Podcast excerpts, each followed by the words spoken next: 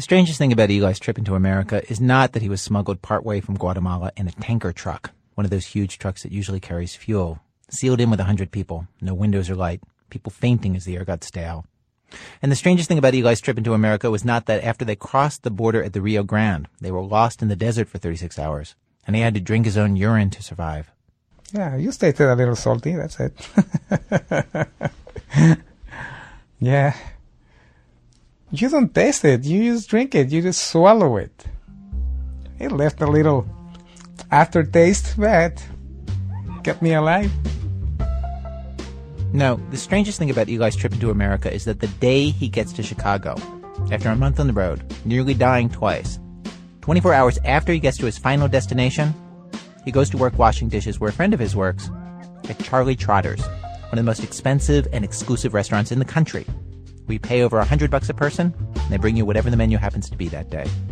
Well, I felt like an strange in an strange world, totally different of uh, what I was used to. Like let's say a dish machine. What the hell did I know about dish machine? The kitchen well equipped with compartments and coolers, and and then walking into the dining room and the tablecloths white and neat and that's the place where I seen the biggest wine glasses. A wine glass that would fit a bottle of wine. I remember breaking one of these big glasses.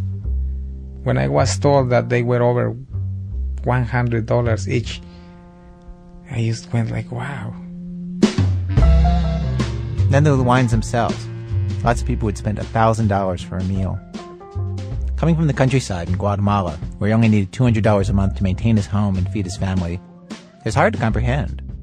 It was dishwasher, and I, I threw away a lot of, of food. And, and you thought of how many people in my country could eat with, you know, how much food was and money was wasted. It was amazing. It is still amazing. But I think that's just the way people live in this country. And that might be what keep them so blind about the rest of the world. How starving is people in other parts of the planet. I'm I'm not saying they're bad. It's just the way they live here.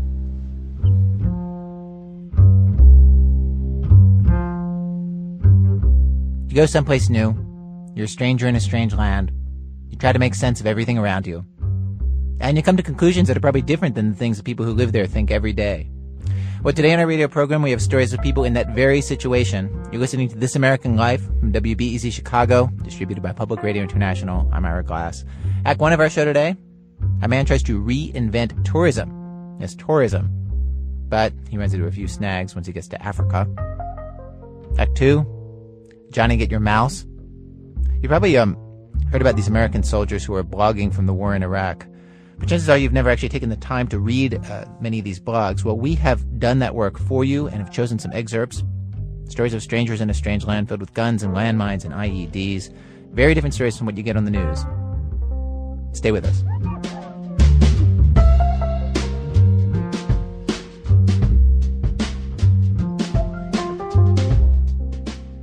One, not just tourists, tourists who care.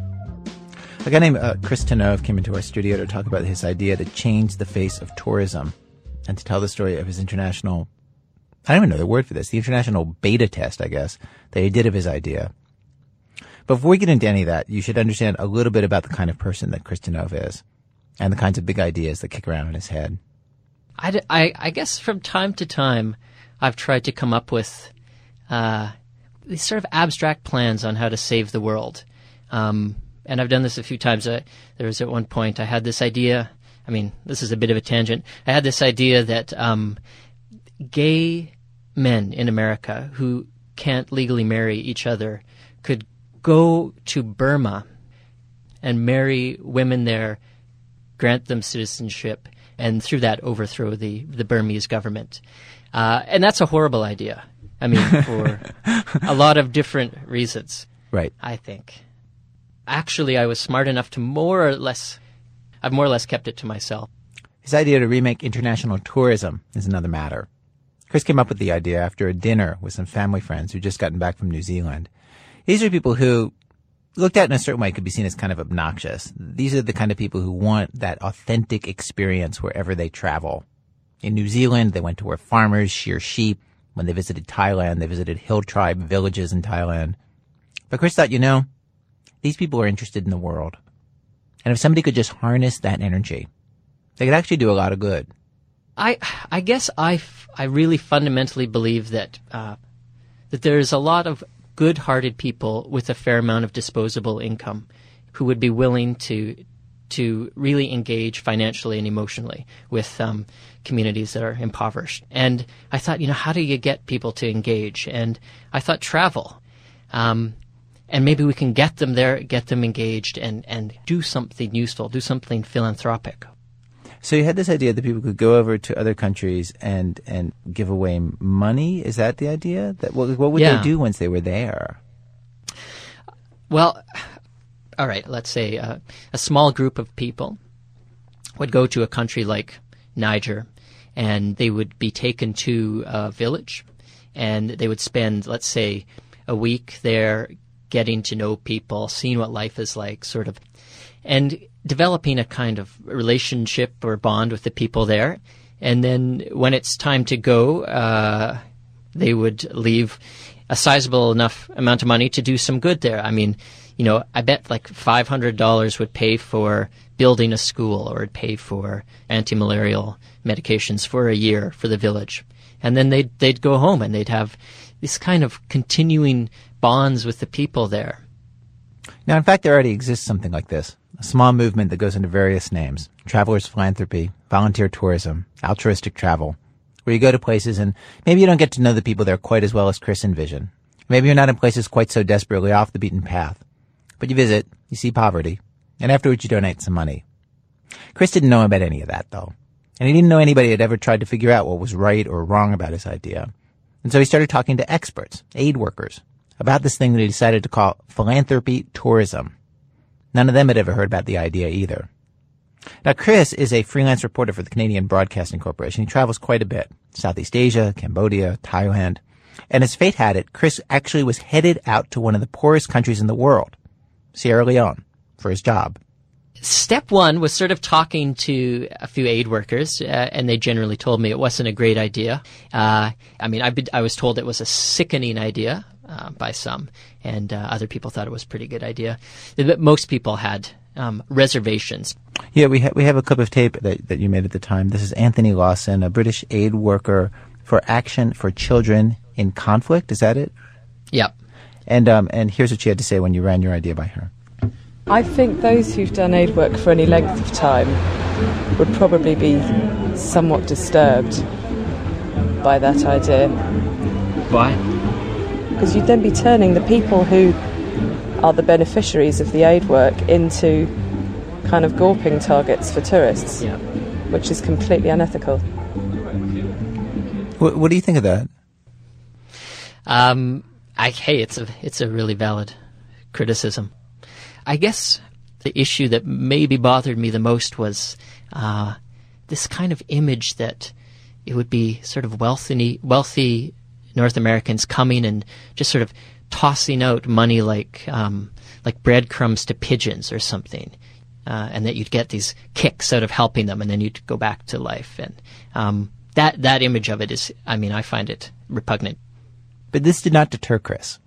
Sure, these were valid concerns, he thought. But the impact that this could have on people's lives could be so great. He hoped there just could be some way to do it reasonably, without the gawking, without the exploitation. And so, like a doctor in a science fiction movie who develops an experimental serum and worried that it is too dangerous to try out the serum on anybody else, he injects it into his own veins first, Chris decided to try out philanthropy tourism himself. He would throw himself into the crucible. Like I said, he was in Sierra Leone anyway. He'd go to a poor village himself, meet the people, and donate some money to see if it could possibly be done without all the pitfalls and problems. It was kind of, it was kind of ad hoc.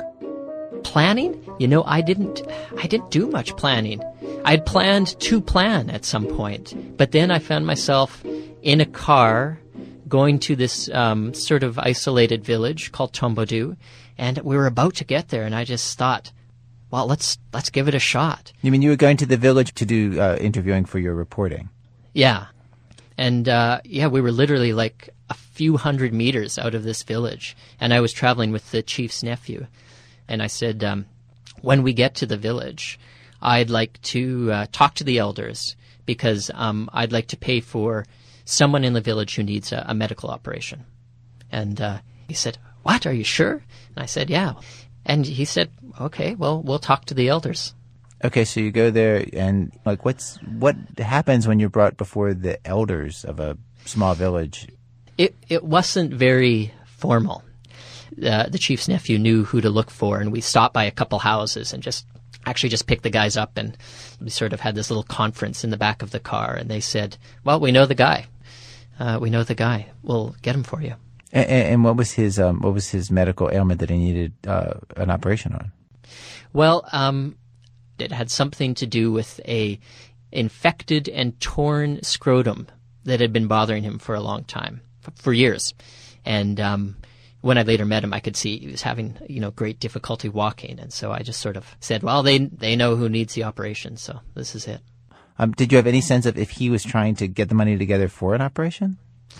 Yeah, well, he told me that that morning he'd gone uh, with his younger brother on the, the the trip into a near town, nearby town, um, and he'd gone to the to the doctors, and they'd said this is what it is, and they wrote out how much it would cost to pay for an operation which was the the uh, the whopping sum of $150.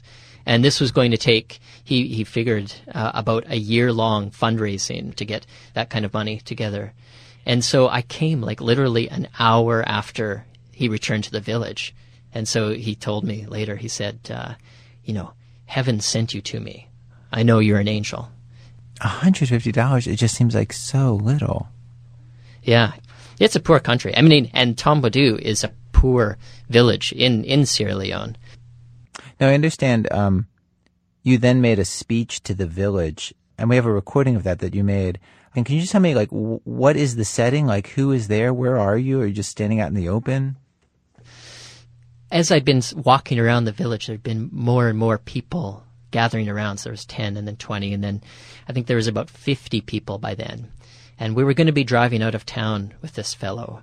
And and in fact, the chief's nephew had said, you know, we can't just toss him in the car and drive off. You've got to, you've got to say something to explain it.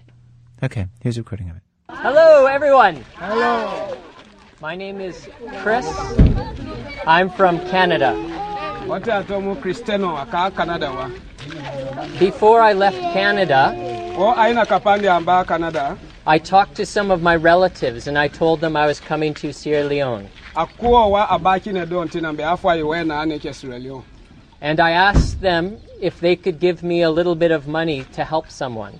Now, I'm just going to stop the tape right there before we go further. Is that true? You mean that I'd ask um, relatives to pitch in? Yes. Yeah. Really? Strictly speaking, true? Uh, it was probably what I was spending was I don't know half mine and half family members. But you know what? I was really I was really glad to be able to say that. I mean, it feels weird to you know to say, hey, look, I'm giving this money for these people. So it felt yeah, I like to be able to say this isn't this isn't me doing something. It's family members. I'm just sort of an instrument. Let me play that on my tape.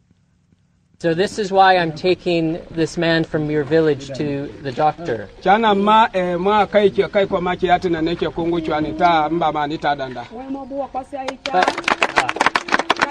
And so, th- so then they break into applause, and you feel. Yeah, that that was my Angelina Jolie moment.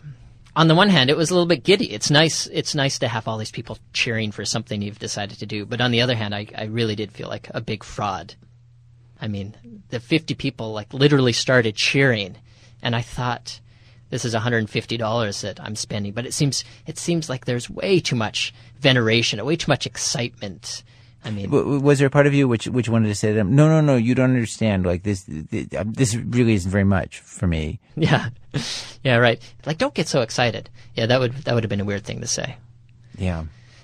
But also, I was told another thing that, that aid workers and also the chief's nephew brought up is that there's a real problem that people come to expect every foreigner is going to give a lot of money.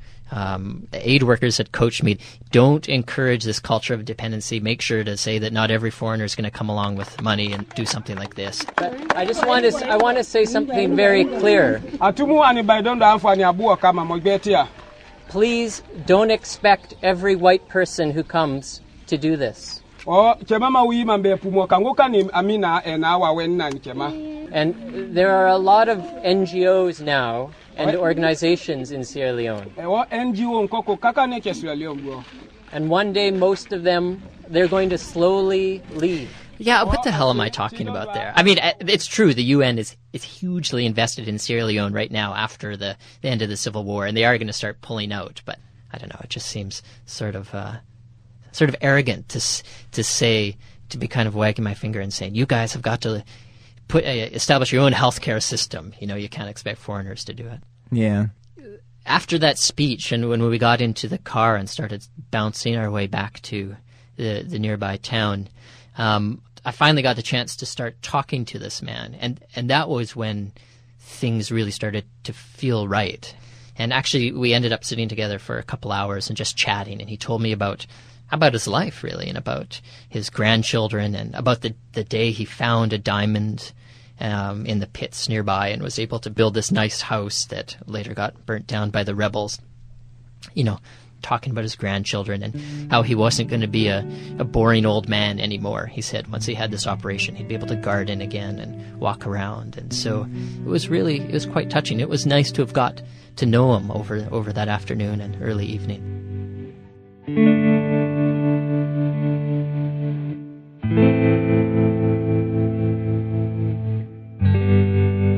His first field test turned out exactly how Chris had hoped it would. And as he traveled, he even met some people in Sierra Leone who saw his vision, who got really excited about the idea of philanthropy tourism. And uh, there's one woman who already was trying to think of how to get people to visit this little hippo preserve, this baby, and what was it, miniature hippo preserve in Sierra Leone. And um, yeah, she was working out how much it would cost. What are you talking about? Like, you, I, I, feel like she's sitting on gold. She has miniature baby hippos. Yeah and she can't get Westerners to come and give money? Like that, that's that that's the easiest sell I've ever heard.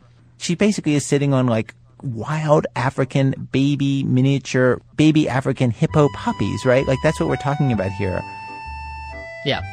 Well, the problem is it's in Sierra Leone, the land of the child soldiers and amputation squads. So it's not Sierra Leone is not an easy tourism sell.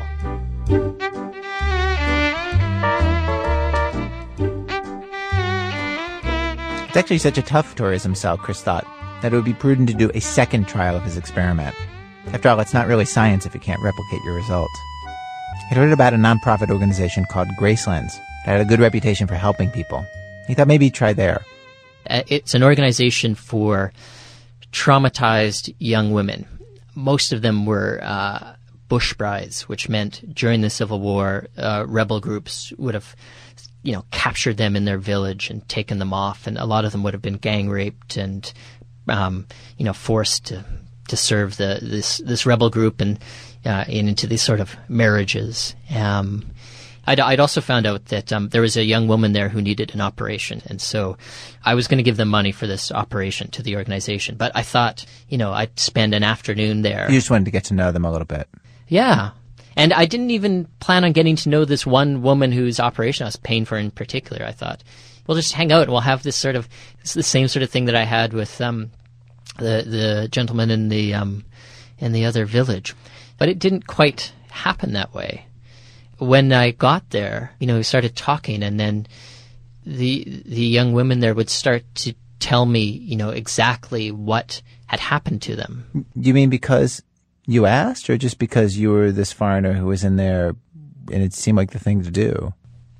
Well, I mean, I would ask a question like, you know, t- tell me about, you know, where where are you from, you know, or something like that, and and they would s- describe being captured by the rebels, and they talk about the difficult straits they're in now, and I just I kind of got the feeling that these young women thought, here's someone who can provide help, and so we've got to show to him like what we really need it, and so even though it was sort of um, uncomfortable, they would start to describe these painful incidents. And in fact, like I don't even really know how how this happened, but I I mean why the conversations took that turn, but it happened again and again, and and uh, I just felt horrible. Now, now we have a recording of, of you with some of these women, and I have to say, it just it, it seems so painful. Like I, am not sure I even want to play it on the radio, just because it feels like your heart goes out to these women who just start crying when, when, when they start talking to you about this, and and and I, and I wonder, um, at the end of that experience, did you feel like, okay, well, that's it. I guess this isn't such a great idea. Like, how did you feel at the end of that? Um, yeah, I felt like I, I felt sort of exploitative, you know, that um, I was coming there to, okay, I was going to give some money, but I was also going to enjoy their company and maybe even sort of feel good about what I was doing. And that instead of it being pleasurable for everyone, it turned into what was really this yeah, heart wringing catalyst for grief while I was there. And so I kind of think that that one was a mistake.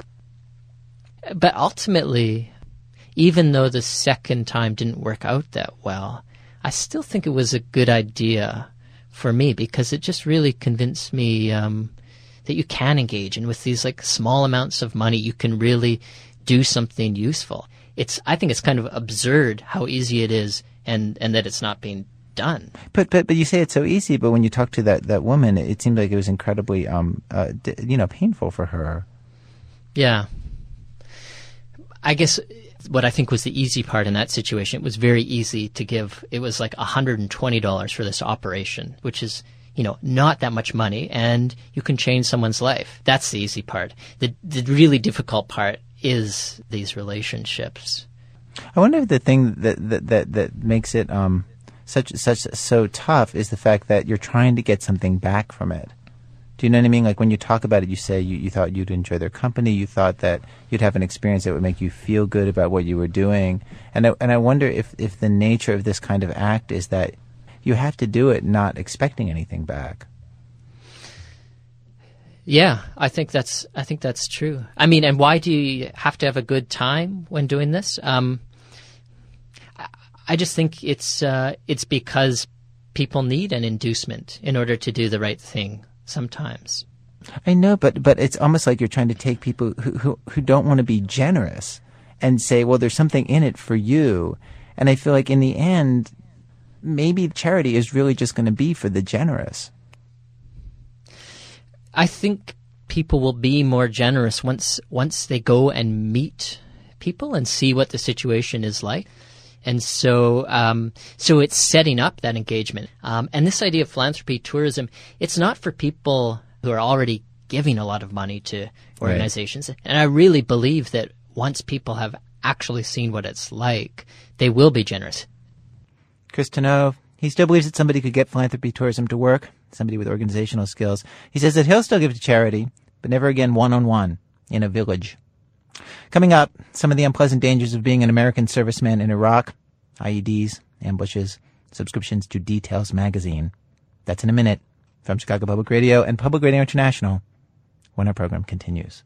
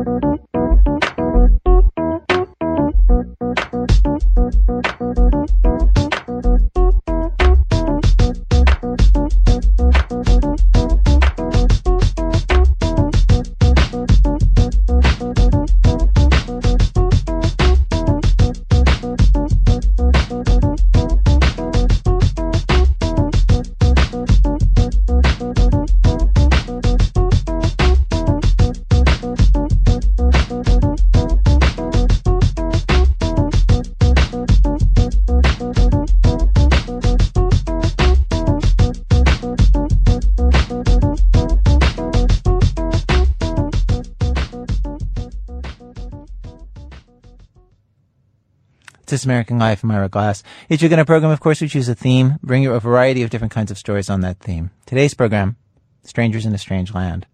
We've arrived at Act Two of our show. Act Two, Johnny Get Your Mouse. Soldiers in Iraq are writing open diaries about their experience in that strange place on daily blogs that anybody can read on the internet. We now have excerpts of three of them. Many uh, of the blogs that are out there very consciously try to counteract what soldiers consider the bias of the mainstream media. These blogs tell stories of successes, schools built, kids who get health care. All of that is very common. But the blogs are much more than that. One of our producers, Amy O'Leary, has been uh, reading dozens and dozens of the blogs, trying to get a sense of what they're about and get an overview. Amy? Well, I would say about 20% of them are writing with, with uh, you know, a, an emphatic sort of political sensibility. You know, and by and large, almost all of those are, are patriotic and conservative, and they are talking about the war and talking about their support for it. Um, there's a, another 20% that are, are not really writing for anyone except friends or family. It's much more private. So this is like in lieu of emailing like a whole bunch of people, they just put it up there and the people who know them just look. Right. And then the last group is is the majority, and those blogs are really people who who are trying to write about the war to explain it to people back in the states. What are they writing about? Um, how they pass the time, how they're doing. Um, you know, a lot of it's counting down the days to come home, how the food is. You know, practical jokes they played on on the guys they're with. Pretty basic stuff. So you know, if they go on missions, they talk about that a lot about Iraqi kids. Almost everybody talks about the kids they've seen in the street. There's so many pictures of soldiers helping kids, uh, soldiers handing out candy and pens and pencils. They all seem to have a really sort of strong affection and fondness for the, for the kids in Iraq. Hmm. And so, what's the picture that you get of the war after you read a lot of these that you might not have otherwise? There's so many people writing. There are so many blogs. There's so many people's lives who are encompassed by this war, and and, you know, you might hear about an IED explosion, you might hear about, you know, a truck bomb or something, but then when you read about it over and over again, and you read, like, almost anybody who's left the base has been hit by an IED. This is, this is not, you know, a couple of isolated incidents. This is a fact of life for the people who are over there. Okay, so now we're going to hear uh, excerpts from a handful of different bloggers. And this first one is Captain Chuck Ziegenfuss. I should say that um, we have links to all of the URLs uh, at our website, thisamericanlife.org. The URL for his blog is tcoverride.blogspot.com. And um, he on his blog describes himself as an unashamedly patriotic American. 15 years in the Army, the commander of Charlie Company 234 Armor in Iraq and at Fort Riley, Kansas. He had about 65 to 70 guys under him and 14 tanks. Here he is. I had an interesting day. I went on another patrol, but this one got pretty interesting right off the bat. We were walking through a palm grove, just looking around, and I looked about three feet to my right and saw a landmine. I immediately looked at my feet, not making the connection that if I had already stepped on a mine, I'd not have any feet. Well, we cordoned off the area and swept for more mines as some of the boys prepped it for demolition. About 30 minutes later, I was 50 yards away talking to one of my platoon sergeants, and I find another mine. This one is about 15 feet away under a piece of cinder block. Again, I look at my feet before saying, Hey, isn't that a mine? We blew them both up and went about our business. The weird thing about all this was how normal it all seemed. I didn't get excited, just went about doing my job. I guess it'll all end up as part of my PTSD later.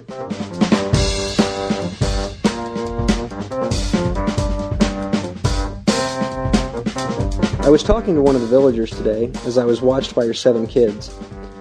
As I looked at the youngest of them, a little girl about my daughter's age, I saw a dirty face and a big toothy grin. She hid by Grandma's abaya and just kept staring and smiling. She was wearing sandals and a t-shirt and a seventh generation hand-me-down pair of pants. Here I was, standing around wearing my desert uniform, wool socks, coat, body armor, and all my gear, and I was a little chilly. But these kids are dressed like we dress in the summer. It's not a matter of acclimation, they simply have no other choice. I just wanted to give that little girl a pair of shoes and a warm smile and tell her that people in America that have never met her care about her. I came over here thinking we should just bomb this place into a parking lot. I now think that as alien as this culture is, it may actually be worth saving. I figure that if I'm going to have to find mines, get shot at, and get blown up by IEDs, I might try to do some good here too. God knows I'm way low on karma points.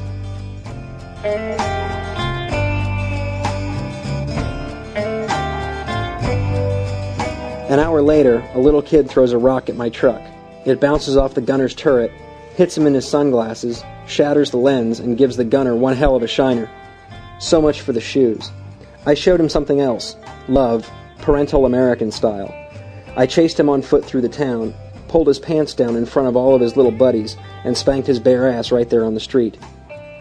If it's good enough for my kids, it's good enough for him.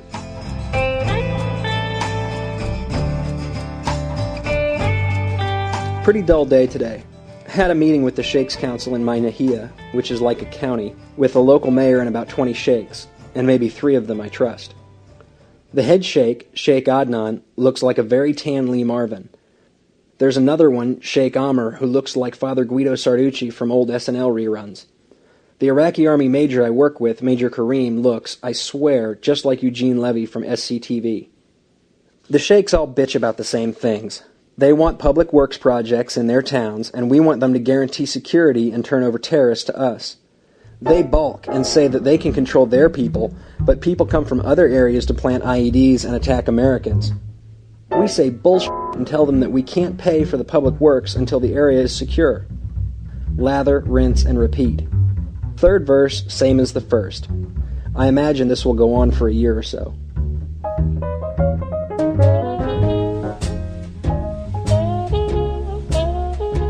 Sheikh Adnan is pretty likable and seems to be a pretty honest broker. He told me yesterday that sometimes he will have to say things to me in front of the other sheikhs that he does not necessarily back. I understand that he has to do it to save face. I also told him in no uncertain terms that I didn't really care what he said to me in front of the other sheikhs, as long as we remain respectful to each other. I told him that if he disrespects me, I will drag him through the streets in cuffs and put him in a very dark place. It seemed weird to say that to a 50 year old man, but he smiled and told me that he was glad to see that I had backbone, and that there are very few people who would ever say that to his face, and he respects me for it. He asked me if I was a prince or a sheikh in America because I had so many tanks and soldiers. I didn't want to tell him the truth because it would actually hurt my position with him. So I told him that America does not have princes or sheikhs. But I was personally commissioned by the President of the United States and placed in command of the company under his authority. This, of course, is true, but not exactly forthcoming. He was very impressed by that.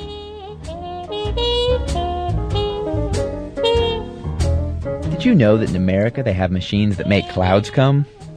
I didn't either till we found out from an Iraqi man at the gas station. And thank God our body armor has those internal cooling units. If I didn't have that micro air conditioner inside, then I'd just be walking around with a 30 pound vest in 110 degree heat. Oh, and I don't know where I'd be without my sunglasses. Unfortunately, many Iraqis have figured out that they allow me to see weapons through people's clothing. I don't know where they get this stuff from, but if myths about American technology make someone think twice about attacking us, then I guess I can't complain. This is Truman Muir Irwin, who blogs at livejournal.com under the name Rebel Coyote. He's originally from Chicago. He joined the Army National Guard, served as a private first class in Alpha Company, 3rd Battalion, 124th Infantry. We had just finished the DVD of Friends Season 3, and me, Micah, and Jared had all sat down to watch Season 4. We were all having a good time. Ross and Rachel were getting back together after a weekend retreat to the beach. Phoebe discovered who her real mother was. Joey dug a hole. Chandler made snide remarks. And in Baghdad, a suicide bomber drove a vehicle packed with explosives up to the Turkish embassy and detonated it, killing himself and injuring at least two embassy workers. The blast, no more than a mile away from our compound, shook the walls. The doors rattled. The windows of our supply room cracked. The explosion was louder than the RPG that struck our compound two months earlier. It still doesn't seem real. None of this. Even the biggest explosion seemed like special effects in a long, drawn out training exercise. It was still hard to believe that this is real, that people are dying, and that the events that make CNN headlines, the kind of stuff that's passed through my peripheral awareness my entire life, is happening a mile away from where I sleep. After this entry on Truman's blog, there are a couple more entries, and then on November 9th, 2003, the entries stop. Five days later, this message appears on the blog from his friend Emily. Hi all, this is Emmy, updating on behalf of Rebel Coyote. To start with, Truman is going to be okay. However, he won't be updating for a while. She goes on to say that Truman's been injured. He's in hospital in Germany. He'll write again when he can. Then, just over a week later, at midnight, November 17th, Truman comes back to tell what happened. We were on our way to pick up a few things from our compound. If we were going to spend the rest of the week at 1st AD Brigade headquarters, we were sure as hell going to have all our stuff. We were just going to make a quick stop at the barracks, then head over to Gunner, Maine. As we were coming up towards River Road, I stared out at the street, pulling security from behind the 50 cal. Then all of a sudden, something hit me. It felt like we'd driven under a low bridge, or maybe someone had hit me with a brick. It took almost a full second to realize what had happened. The smoke and the dust were all around us. There was no sound but the dull ringing in my head, and all I could smell was blood. I began to feel frantically around my throat for wounds as the voice of platoon medic Matt Moss pierced the silence. Get away from the vehicle, he screamed. He was right. The gas tanks could go, or someone could be waiting with an RPG for the dust to clear. While I lowered myself to the ground, I looked through the missing windshield and saw Wise, still motionless in the passenger seat. His head was tilted back and his face was covered in blood. Help me move him, Matt shouted. I can't, I yelled. I think my foot's broken.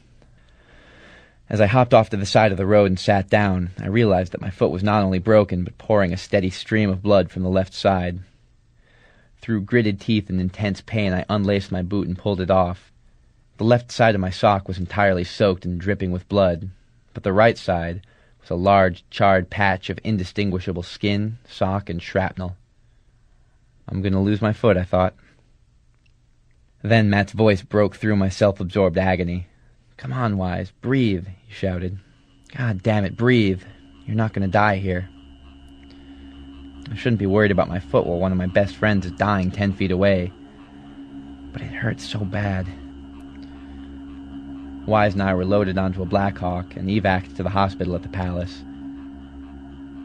They'd gotten him breathing again. They said he'd be okay.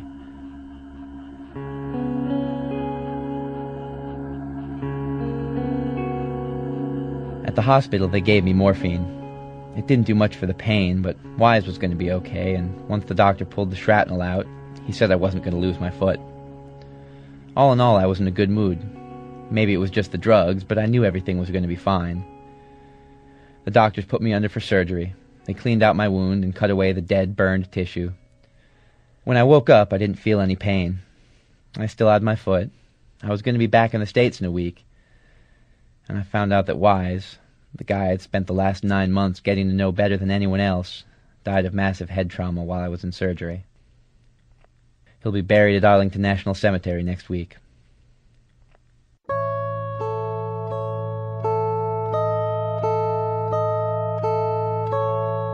This is all a dream. Any second now, Softy's to wake me up for a guard shift. Any second now, I'm going to climb grudgingly out of my bed and look across through the dim light and see Wise. He'll be making that face again, the one that's questioning how many people he'd have to kill to go back to sleep. We'll get dressed, drag our feet up to the roof, and spend a miserable three hours in the freezing wind staring down at the road. Maybe he'll tell me about his job at Grey Bar or an anecdote from his days as JROTC Corps Commander. I might tell him about Chicago and why things didn't work out with my last girlfriend. We'll nod and pretend we haven't heard the stories before. We'll bitch about our leaders and talk about our plans when we get home. Maybe Wise will even pull out a 3x5 card and draw up the floor plan for his house again. Any second now, I'll wake up and Wise won't be dead. Because he can't be dead. People only die in the newspapers. But the seconds pass, and I don't wake up to anything but sterile sheets and pain.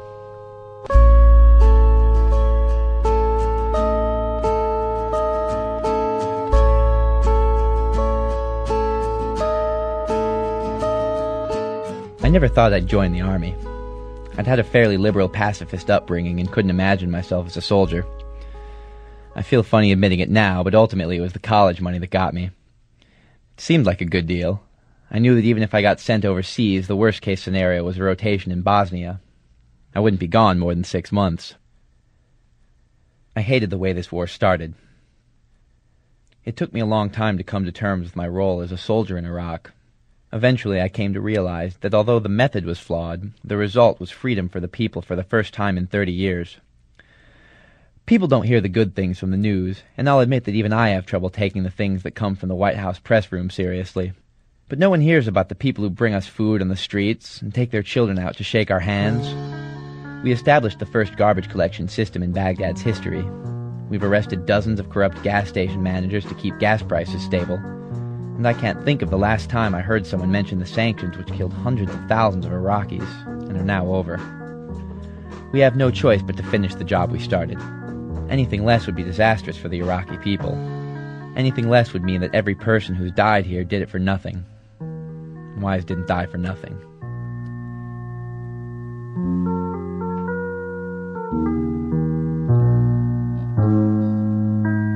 I'm back in the US now. I have a long and difficult road ahead of me. Even once my foot is healed, it'll take months of physical therapy before I can walk again. But the important thing is that I will walk again. I get asked about my foot a lot. People ask me what happened or how I hurt it, in elevators, in the airport. Asking about an apparently simple injury, like a foot and a thick ace bandage wrap, seems to be acceptable small talk. Like, nice weather today, huh? It's not that I mind, it's just that it's awkward, because when I tell them what happened, they never know what to say. It sounds so weird. It was a roadside bomb in Baghdad. Sometimes I say it and it doesn't even sound true. I feel like I'm making it up. Then there's the people who ask things like, How'd you break it? or Did you fall down the stairs? Or the lady who said, Oh, I had arch problems once. Not like this lady, I guarantee you. When I tell people what happened, some people are really nice. They shake my hand and thank me. Others just say things like, Wow, that sucks, or Oh, I'm sorry, and look slightly embarrassed. I feel weird saying it. They feel weird hearing it. I've honestly considered telling people I sprained my ankle. I think it may only be a matter of time before I do.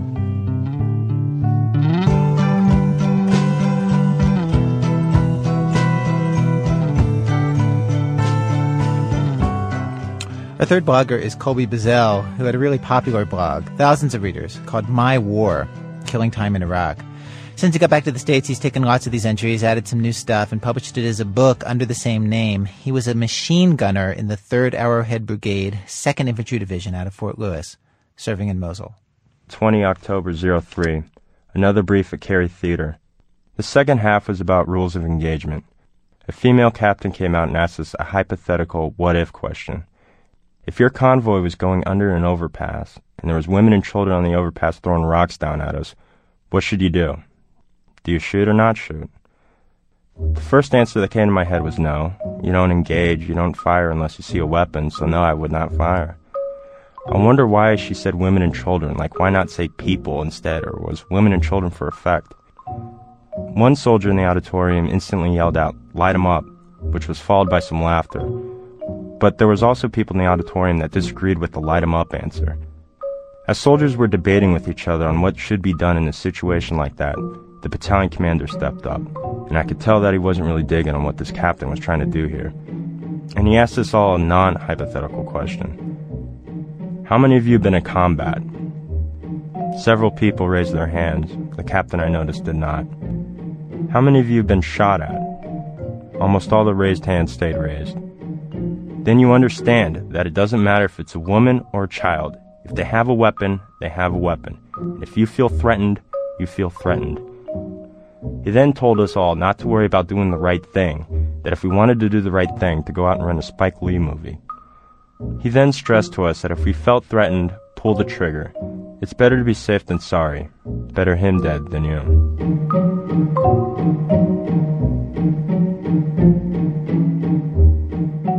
We were engaged in a huge firefight at the Shea Fatigue police station at the mosque next door to it. It took hours. Then at the end, the ING, Iraqi National Guard, showed up. Our platoon leader chose a couple soldiers from my platoon to talk to the media, who wanted to find out what went down today in Mosul. A high ranking Army public affairs officer, a lieutenant colonel, briefed them on what they could and could not say.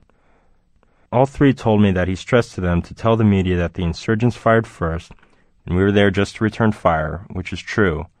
But he also told them, do not say that TOW missiles were used in the attack, but to instead say internal weapon systems were used. Whatever, that's no big deal. That's like saying instead of telling the media that you turned fire with your M4, tell them that you returned fire with your self-defense mechanism. But then he told them flat out lie when he said, do not mention the fact that the Iraqi police fled from the mosque and the police station, how they didn't even put up a fight, but instead tell the media that they fought well and did an excellent job.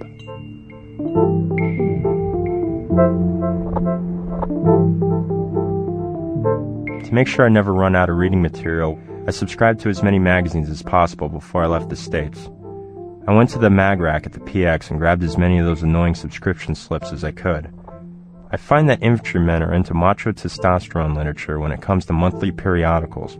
Mags like 4x4 Monthly, Guns and Ammo, Outdoor World, Soldier of Fortune, which I subscribe to just for the articles. And of course the softcore bubblegum skin mags like Maxim, FHM, and Stuff. Pornography and magazines like Playboy and Penthouse are of course not allowed in Iraq for reasons to have to do with not offending anyone and being sensitive to the Islamic culture or some shit like that. So I subscribed to magazines that I liked but knew not a lot of other soldiers read, like Thrasher, Mad, National Geographic, Time, and Details. To this day, I seriously have no idea why the f- I subscribed to Details, which I caught a lot of hell for and brought up a bunch of questions about my sexuality among fellow squad members.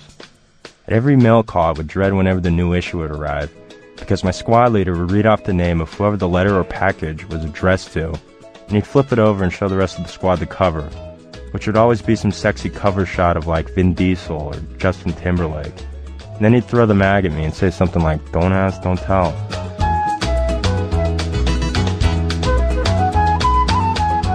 Of course, everyone in my squad would get a laugh out of this and say things like, Dude, you're a homo. And I, of course, would feel the need to explain myself. Look, dude, Details is not a mag for gay people. Check it out, there's tons of hot chicks in it. And I would open it up and flip through the pages and try to prove to the guys in my squad that Details was a totally hetero mag. Which kind of backfired on me because when I did this, every single page that I opened to was a full page photo of some girly man doing his best Zoolander.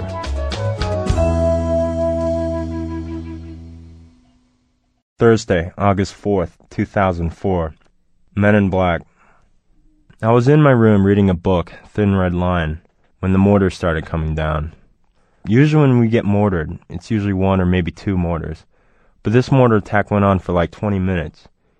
Sergeant Horrocks ripped open the door and yelled, Grab your guys and go down the motor pool. The whole battalion is rolling out. Holy sh! The whole battalion? This must be big.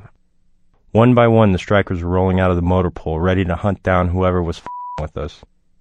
Soldiers in the hatches of the vehicles were hooting and hollering, and doing the Indian yell thing as they drove off and locked and loaded their weapons. As I turned on all our computers and radios inside our vehicle to get ready to roll out, I heard on our radio that the was hitting the fan all over Mosul. Large amounts of AIF anti-Iraqi forces were attacking us with small arms, IEDs, and RPG fire. And there was a bunch of people wearing all black armed with AK-47s all over Mosul. I was sticking out of my hatch, behind the 50 cal. I glanced over to the left side of the vehicle, at which time I observed a man, dressed in all black with a terrorist beard, jump out all of a sudden from the side of a building. He pointed his AK barrel right at my pupils. I saw the fire from his muzzle flash leaving the end of his AK as he was shooting directly at me. I heard and felt the bullets whiz literally inches from my head, hitting all around my hatch and 50 cal mount, making a ping ping ping sound.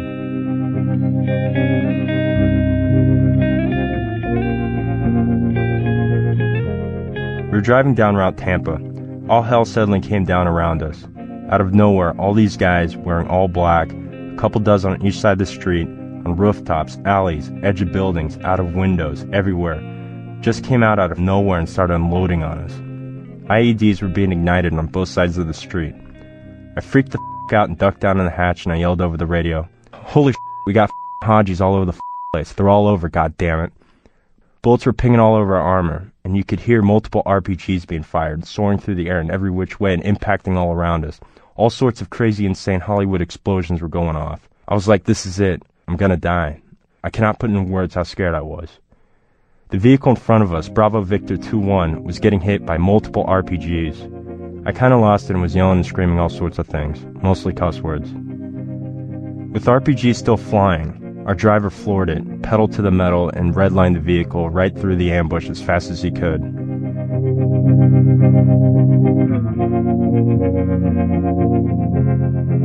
Finally, we fired our way out of the kill zone and made our way over to Bridge 5. We parked the vehicle and dismounted. I lit up a smoke and started to scan my sector. The Pepsi bottling plant across the street was all up in flames. Then, after a couple of minutes, we were told to load back up and go back to where we got ambushed. I'm not gonna lie. I didn't want to go back. I didn't want to get killed. I was scared to death. But we had to go back, and we did. We rolled back to the area where we just dodged death and we were taking fire from all over. I fired and fired and fired and fired at everything. We were running low on 50 cal ammunition at this point, and my platoon sergeant, Sergeant Horner, told me to reload. He told me that the ammo was strapped down on the outside of the vehicle over on the right side. Why the f would the ammo for the 50 cal be on the outside of the vehicle?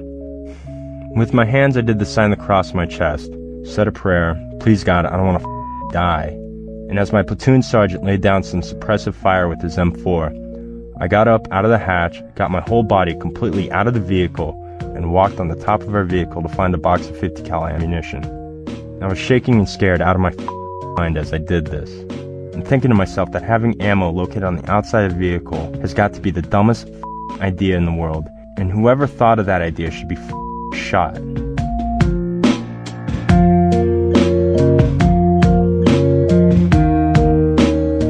Saw a crowd of people suspiciously peeking around a corner at us.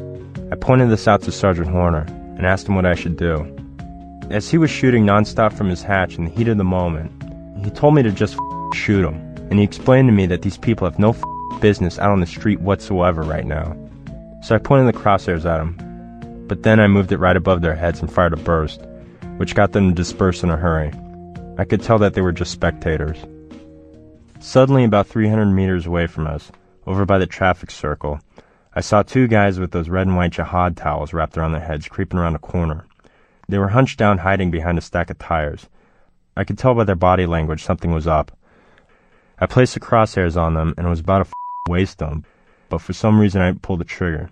These guys were not dressed in black like the guys earlier, and from what I could see, they didn't have any weapons on them. Something told me that I should just wait one, maybe two more seconds. Then I saw another guy creeping around that corner with an RPG in his hand. As soon as I saw that, I yelled RPG as loud as I could into the CVC. My crosshairs were bouncing all over, so I gathered my composure as fast as I could, put the crosshairs on them, and engaged them with a good 10 round burst of some 50 cal, right at them. Nobody moved from behind those tires after that.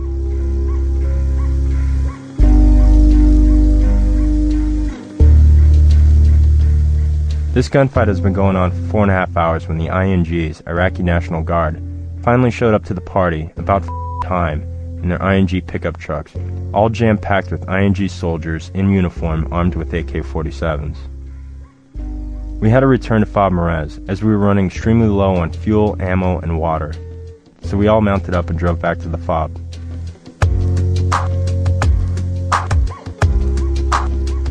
I was smoking like a chimney, one right after another. My nerves were completely shot and I was emotionally drained and I noticed that my hands were still kind of shaking. I was thinking how lucky I was to be alive. I've never experienced anything like the fear I felt today. A couple times today I thought about that guy who jumped out from the corner of that building with that angry look on his face when he pointed the AK at my head and pulled the trigger.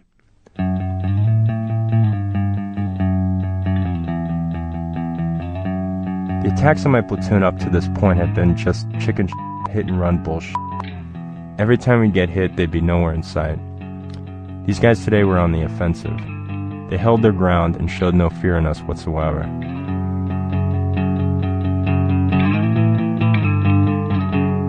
Before that ambush, I received a lot of emails from people, and I just scanned over them briefly. But then when I posted the Men in Black entry, my blog blew up like an IED on Route Tampa. I was getting emails from people all over the United States, Europe, Canada, South America, as well as soldiers in Kuwait, Afghanistan, and Iraq. Soldiers I didn't even know at FOB Marez were emailing me. Even the helicopter pilots that flew above us on missions were emailing. That's when I knew my blog was huge, once I started getting emails from the helicopter pilots. Every now and then I get an email that said things like, Thank you for serving. I enjoyed your articles until you took off with the bad words. I, for one, am sorry that I won't be able to read about your experiences anymore. I always ignored and deleted those kinds of emails. Um, if they don't like the swear words, they can go read somebody else's blog.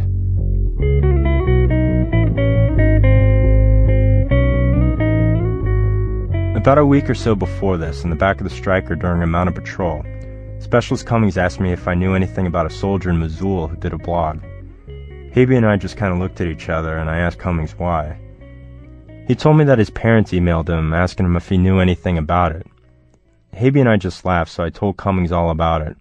And he told me all about how his father saves all the entries that I write on a separate file and goes through it all and deletes all the cuss words and swear words out of it, so that way his mom could be able to read it. Sergeant Horrock's sister also read the blog, and she emailed Horrocks to have him tell me to save the profanities for the movie. Honestly, I didn't even realize that I was swearing as much as I was. Sometimes I got an email that hit close to home and put everything into perspective. Like the email I received from the mother who lost a son here in Mosul several days before he was supposed to return home on R&R. She thanked me for writing about what was going on. She said, I read many entries and felt blessed, comforted in a way, as you have given me a peek into what my son had experienced in Mosul. You have thoughts like he would have had, I think. I just want to thank you for sharing in this way. God works through people by stirring their hearts, and sometimes people never know how they are helping others. I thank you, pray for your safety, and your safe return home. I read her email, and I sat there at the computer monitor for a moment, and I didn't know what to say. What do you say to someone who's lost a son here? I don't know if I did the right thing, Probably not. But I never wrote her back. I didn't know what to write. Colby Buzzell. His book, based on writing from his blog, is called My War Killing Time in Iraq. We also heard from Truman Moore Irwin, who recently was tattooed with his friend Wise's name. His foot is healed now. And Chuck Ziegenfuss. He's at Walter Reed Medical Hospital for surgeries, trying to recover feeling in his left hand after being injured by an IED. Web addresses at our website, thisamericanlife.org. Truth of the matter is, nobody really know what's going to happen to him, when it's going to happen to him, or where it's going to happen to him. Just let the cards fall as they may. I'm halfway home, but it's still a long road to be traveled. And I know at any given moment things could go sour. Our program was produced today by Amy O'Leary and myself with Alex Blumberg, Diane Cook, Jane Feltus, Sarah Koenig, and Lisa Pollock. Our senior producers, Julie Snyder. Elizabeth Meister runs our website. Production help from Sam Hallgren and Chris Ladd. Special thanks today to John Hockenberry, who wrote about military bloggers in Wired magazine, to Matt at black5.net, Tom Wright, a day in Iraq.com, Julie Wedding. And you can read more about Eli, the guy from Guatemala at the top of our show, in Jeff Libman's book, An Immigrant Class, Oral Histories from Chicago's Newest Immigrants our website, where you can listen to our shows for absolutely free or do your Christmas shopping, buy programs on CD, best of collections, our comic book, and especially the DVD of the story I did with cartoonist Chris Ware. That's at www.thisamericanlife.org. You know, you can download today's program in our archives at audible.com slash thisamericanlife. This American Life is distributed by Public Radio International. This American Life is made possible by TiVo, automatically recording just the shows worth watching and ignoring the rest. TiVo, TV your way. Learn more at TIVO.com. And by Volkswagen of America and the new Beetle, perhaps the only automobile out on America's roadways that is trying to make people smile for no reason at all. The new Beetle. Learn more at forceofgood.com. WBEZ management oversight for our program by Mr. Torey Malatia, who came by our office this morning with donuts. Yes, donuts. And a warning. Please don't expect every white person who comes to do this. I'm Ira Glass. Back next week with more stories of this American life. Is that that show by those hipster know-it-alls that talk about how fascinating ordinary people are? God. Time, but right now, it's only a matter of time for they get me. Though so far they miss me. Next time they shoot in my direction, could be the one that hits me. Yeah, the odds is against me. Love's been with me so far. I know death's right a corner, but I don't know how far. And I ain't trying to hear my number. PRI, Public Radio International.